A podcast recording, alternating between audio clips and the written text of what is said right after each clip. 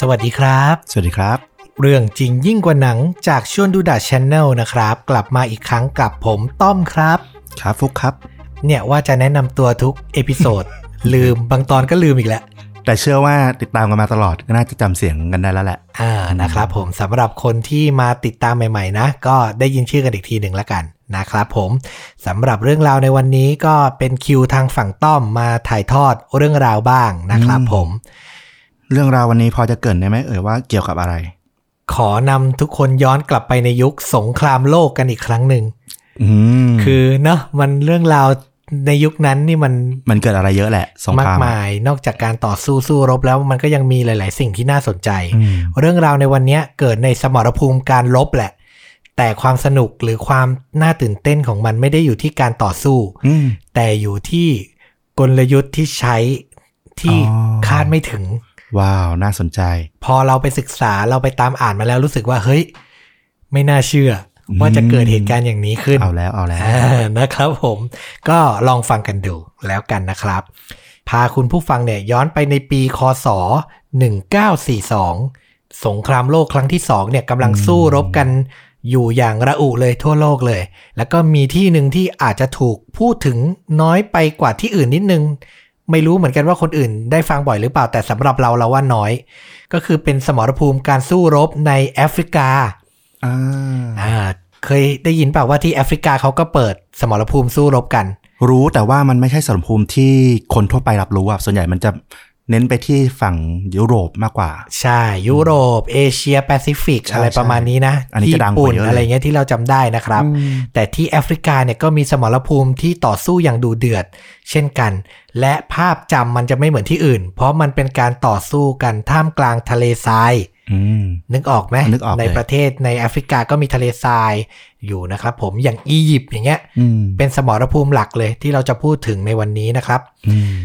ผู้บัญชาการกองทัพเยอรมันที่มีชื่อเสียงโด่งดัง และนำกองทัพของเขาเนี่ยรุกข้ามทะเลทรายมา เพื่อมาไล่ต้อนกองทัพของอังกฤษเนี่ยก็นำมาโดยในายพลที่ชื่อว่าเออร์วินลอมเมล อืม อ่าอันนี้นะครับ เขาทำการรุกข้ามมาที่แอฟริกาเหนือ เพื่อจะไล่ต้อนกองทัพอังกฤษ ให้ข้ามพรมแดนกลับไปยังอียิปต์ที่เป็นฐานที่มั่นให้ได้ เวลานั้นเนี่ยเป้าหมายต่อไปของกองทัพเยอรมันเนี่ยบอกเลยว่าคือตะวันออกกลางครับ คือถ้าอังกฤษแพ้ลุกร่นเข้าไปได้เนี่ย ก็คือจากแอฟริกา จะเข้าไปถึงตะวันออกกลาง ใช่ครับ เป็นเป้าหมายต่อไปของกองทัพเยอรมัน ต้องการอะไรตะวันออกกลางดูไม่ยาก เออ น้ำมันทั้งนั้นอ่ะทรั บ่อ พยากรธร น้ำ ร มัน ชาติ นะครับ ในตะวันออกกลางเนี่ย มันจะสร้างศักยภาพให้กองทัพเยอรมันเนี่ยทำสงครามต่อไปได้อีกยาวนานมาก อืม ๆ และถึงขั้นอาจจะทำให้กองทัพที่นำโดยฮิตเลอร์เนี่ยไร้เทียมทานและไม่มีใครเนี่ยสู้ได้เลยด้วยซ้ อืม ำถ้าได้ทรัพยากรน้ำมันในตะวันออกกลางไป อืม และนั่นทำให้ภารกิจการสู้รบที่แอฟริกาเนี่ยเข้มข้นมาก กองทัพอังกฤษเนี่ยจะต้องหยุดยั้งค่าศึกอย่างเยอรมันเอาไว้ที่นี่ให้จงได้ อ๋อ ไม่ฉะนั้นอาจจะตัดสินเป็นตายของการแพ้ชนะสงครามได้เลยนะครับผม ย้อนกลับไปนิดหนึ่งจากปี 1942 เป็นปี 1941 ในช่วงเดือนมกราคมครับ ผู้นำทางฝั่งอังกฤษที่ชื่อว่านายพลเซอร์อาชิบาลเวลเวลซึ่งเป็นผู้บัญชาการกองทัพอังกฤษและเครือจักรภพในแอฟริกาใต้เนี่ย เขาได้ทำการคิดแผนการในการสร้างหน่วยพิเศษหน่วยหนึ่งขึ้นมาครับ แต่ว่าพูดถึงหน่วยพิเศษอะ่ะ มันก็จะนึกถึงสุดยอดในายทหารฝีมือดี อืม รวมกันหลาย ๆ คนเก่ง ๆ เข้าไปสอดแนม หรือเข้าไปทำภารกิจบางอย่างที่อันตรายใช่ไหมแต่การรวบรวมสร้างหน่วยพิเศษหน่วยเนี้ยมันไม่ได้เหมือนกับหน่วยอื่น ๆ ที่ผ่านมาครับ เพราะมันประกอบไปด้วยนายทหารที่มีอดีตเป็นหลากหลายอาชีพครับ ไม่ว่าจะเป็นวิศวกรไฟฟ้า อ่ะอย่างพอเขาเขา ช่างไฟฟ้า อืม ช่างสี สถาปนิก ศิลปิน ช่างไม้ และนักเคมีครับ รวมถึงนักสร้างฉากละครด้วย คือจะมาทำอะไรกัน นะครับผม พวกเขาเหล่านี้เนี่ยคือหน่วยที่ถูกเรียกว่า กองกำลัง A หรือ A Force อืม อ่านะครับผม แต่ทหารส่วนใหญ่เนี่ยจะไม่ได้เรียกเขาว่า A Force จะเรียกพวกเขาว่า แก๊งมายากล หรือ Magic Gang ครับ อ่า ชื่อน่ารักเชียว เริ่มสนุกแล้วนะ เริ่มสนุกขึ้นมาแล้ว พวกเขาเนี่ยรวมตัวกันและถูกสันนิษฐานว่าร่วมฝึกพิเศษกันน่ะยาวนานเป็นเวลาประมาณเดือนครึ่งถึง 2 เดือน อยู่ในอังกฤษยังไม่ได้ไปประจำการนะ ฝึกกันอยู่ในอังกฤษ และหลังจากนั้นพอฝึกซ้อมกันเรียบร้อยแล้วเนี่ย ก็ถูกส่งตัวเข้าสู่สมรภูมิรบในอียิปต์นะครับ ไฮไลท์มันอยู่ตรงนี้ครับ ในหน่วยเนี่ยมีหนึ่งสมาชิกสำคัญ ที่มีชื่อว่าแจสเปอร์เมเกไล อืม อาชีพของเขาคือ นักมายากลครับ ตามชื่อ ชื่อหน่วยเลยนะ ใช่ครับเมจิกแก๊งเนี่ยนำมาโดยนักมายากลเลยนะครับผมเขาเนี่ยคือนักมายากลที่กล่าวได้ว่ามีชื่อเสียงมากที่สุดคนหนึ่งของอังกฤษ ในช่วงทศวรรษที่ 1930 อืม บอกเลยว่า ตระกูลของแจสเปอร์เมเกไลเนี่ยคือสุดยอดตระกูลนักมายากล อืม เป็นนักมายากลมาแล้วถึง 3 รุ่นด้วยกัน ปู่ของเขาจอห์นเนวิลเมสเกไลเป็นนักมายากลที่ขึ้นชื่อมากในยุควิกตอเรียน พ่อของเขาจอห์นเมสเกไลก็คือยอดนักแสดงมายากลเช่นเดียวกันแจสเปอร์เมเกไลเนี่ยเรียกว่าเชื้อไม่ทิ้งแถวเลย แต่ทว่าเมื่อสงครามโลกครั้งที่ 2 เปิดฉากขึ้นนะครับในปี 1939 เนี่ย จสเปอร์เมสเกไลเนี่ยก็ตัดสินใจพักงานแสดง แล้วก็มารับใช้ประเทศ ตอนแรกเนี่ยเขาได้รับการบรรจุอยู่ในหน่วยช่างทหาร อืม จนมาถึงปี 1941 นี่แหละ ก็ได้เข้าร่วมภารกิจกับ A Force หรือกองกำลัง A เนี่ยในที่สุดนะครับ สงสัยแล้วใช่ไหมว่าแก๊งมายากลเนี่ยเขามาทำอะไร นั่นน่ะสิ ตามชื่อเลยไม่ต้องคิดซับคิดซ้อนคิดเยอะ ม ภารกิจของแก๊งมายากล คือการสร้างภาพลวงตา ครับ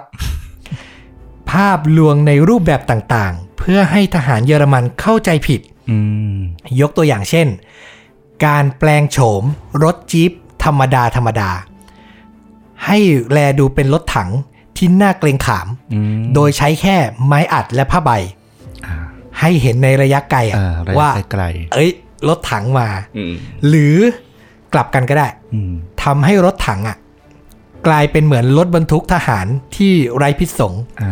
อันนี้เนี่ยเดี๋ยวจะแปะคลิปให้ดู เออเออ เป็น ว่าหน้าตาเป็นไงนะ ใช่เห็นเลยแล้วมันเป็นคือคือการใช้อุปกรณ์เบสิกนี่แหละ แต่ด้วยความสามารถของสมาชิกในหน่วยอย่างที่เราบอกไป มีครบทุกอาชีพ ถึงขนาด low cost cosplay ไหม เราว่าอาจจะแอดวานซ์กว่าด้วยซ้ เออเออเออ ำคือเรียกว่าอะไร เป็นการสร้างภาพลวงตาในสมรภูมิรบอะชี้เป็นชี้ตายเลยนะ คือในมุมหนึ่งดูแฟนตาซี แต่จริง ๆ มันก็ต้องใช้ความเนียนและใช้ความรู้เราว่าค่อนข้างเยอะเหมือนกันนะ มันเลยต้องมีทั้งสถาปนิก ใช่ใช่ มีทั้งช่างทาสีทั้งนักทำฉากละคร ทั้งวิศวะ ทั้งเคมีนะเคมีที่เราบอกนะครับผม เนี่ยแหละก็เป็นวิธีการทำของเขานะครับ นอกจากนี้ที่เราไปเห็นก็ยังมีอยู่เยอะแยะเลย มีรถถังปลอมเลยก็มี สร้างขึ้นมาจากผ้าใบและโครงไม้เลย ตีโครงเลย หรือรถถังแบบสูบลมอ่ะ ก็มีสูบลม เออ ขึ้นมาแล้วบวมๆ เออ ใหญ่ เออ ๆ ขนาดเท่ารถถังจริงเลย อันนี้ที่เห็นในรูปเลยนะ เออเออ เออเดี๋ยวจะแปะลิงก์ให้ดูกันนะครับผม และนอกจากการสร้างพวกยานพาหนะหลอกแล้วด้วยเนี่ย ภารกิจครั้งสำคัญของ A Force หรือ Magic Gang เนี่ยก็มาถึงครับ พวกเขาเนี่ยได้ทำการสร้างการลวงค่าศึกครั้งใหญ่ที่เป็นที่พูดถึงอย่างมาก นั่นก็คือ ภารกิจการปกปักรักษาท่าเรืออเล็กซานเดรียครับ อืม ท่าเรืออเล็กซานเดรียเนี่ยอยู่ในอียิปต์นะครับ เป็นหัวใจหลักของกองทัพอังกฤษ ก็คือทั้งสเสบียงเชื้อเพลิง อาวุธ กระสุนทั้งหมด จะถูกส่งขนขึ้นมาที่ท่าเรือนี้ ก่อนจะถูกส่งลำเลียงต่อให้กองทัพอังกฤษ ที่ทำการต่อสู้อยู่บนพื้นดินในแอฟริกาเหนืออ ม คือท่าเรือเนี้ยเป็นเป้าหมายหลักที่จะโดนโจมตีแน่ๆ หัวใจแหละ หัวใจเลยและจะต้องหาทางปกปักรักษาไว้นะครับ และจากการศึกษาสภาพภูมิศาสตร์ของพื้นที่เนี่ยเมสเกไลก็สังเกตเห็นว่า ในพื้นที่ที่ถัดไปไม่ไกลนัก ใกล้เคียงกับท่าเรืออเล็กซานเดรียเนี่ยมันมีทะเลสาบทะเลสาบหนึ่ง อืม ชื่อว่าทะเลสาบมาริออตเขาเห็นทะเลสาบเนี้ยซึ่งอยู่ไม่ไกลเนี่ย แล้วก็รู้สึกได้เลยว่านี่แหละคือสถานที่ที่จะเป็นประโยชน์ต่อการสร้างกลลวง แก่พวกเยอรมันครับ อืม จสเปอร์เมสเกไลและ a f o r c e เขาวางแผนที่จะสร้างท่าเรือเมืองอเล็กซานเดียปลอมขึ้นมาครับ เอาไว้ให้ถูกโจมตีเงี้ยเดี๋ยวก่อน เอาแค่นึกภาพยังนึกตาม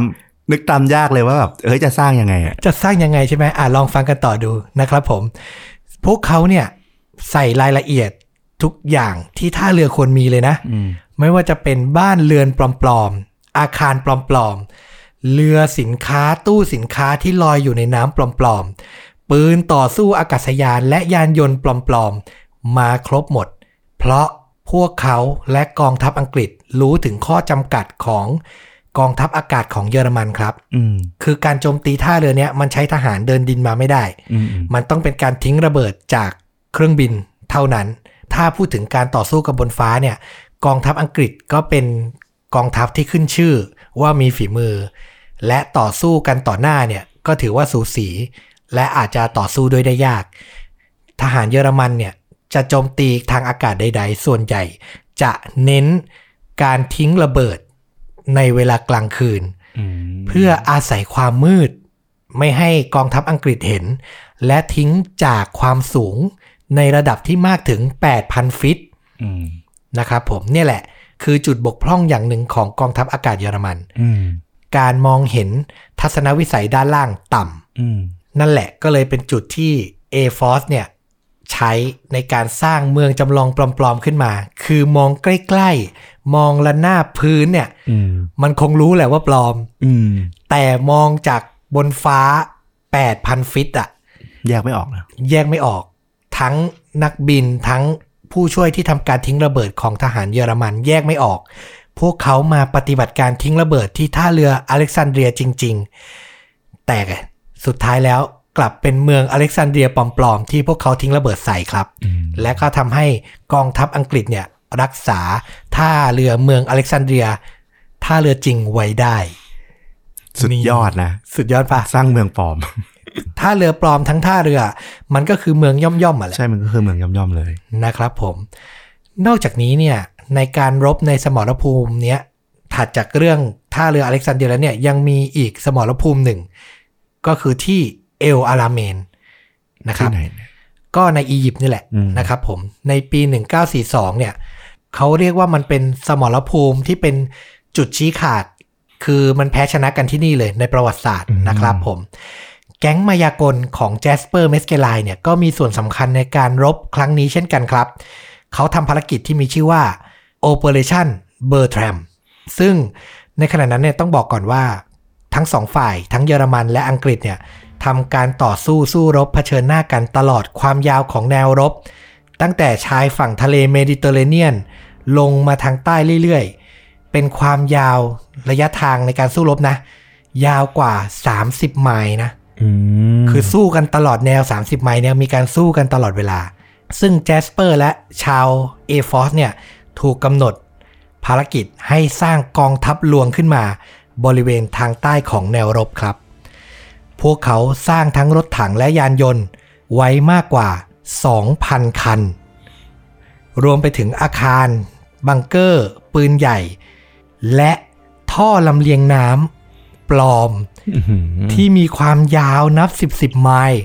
เพราะว่าการลบในทะเลทรายเนี่ยน้ำเป็นสิ่งสำคัญ อืม การสร้างพวกอาคารพวกท่อน้ำยาวๆอย่างเงี้ย มันหลอกล่อทหารเยอรมันให้เข้าใจว่า อังกฤษยังไงก็ต้องมาโจมตีจุดนี้มายึดครองจุดนี้ให้ได้ อืม ทหารเยอรมันเนี่ยก็เลยนำกรีธาทัพทั้งหมดมาทางใต้ แต่ระหว่างที่ทหารเยอรมันเน้นมาที่ทางเนี้ยที่พวกเหล่าเอฟอสสร้างขึ้นเนี้ย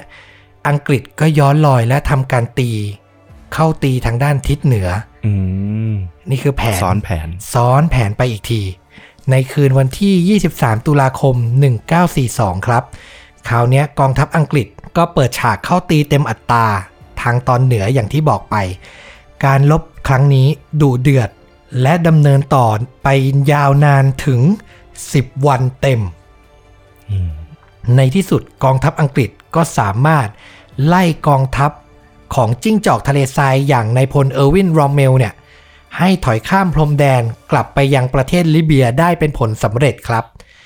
โดยมีทหารเยอรมันเนี่ยบาดเจ็บและล้มตายและถูกจับเป็นเฉลย รวมกันมากถึง 30,000 นาย โอ้โห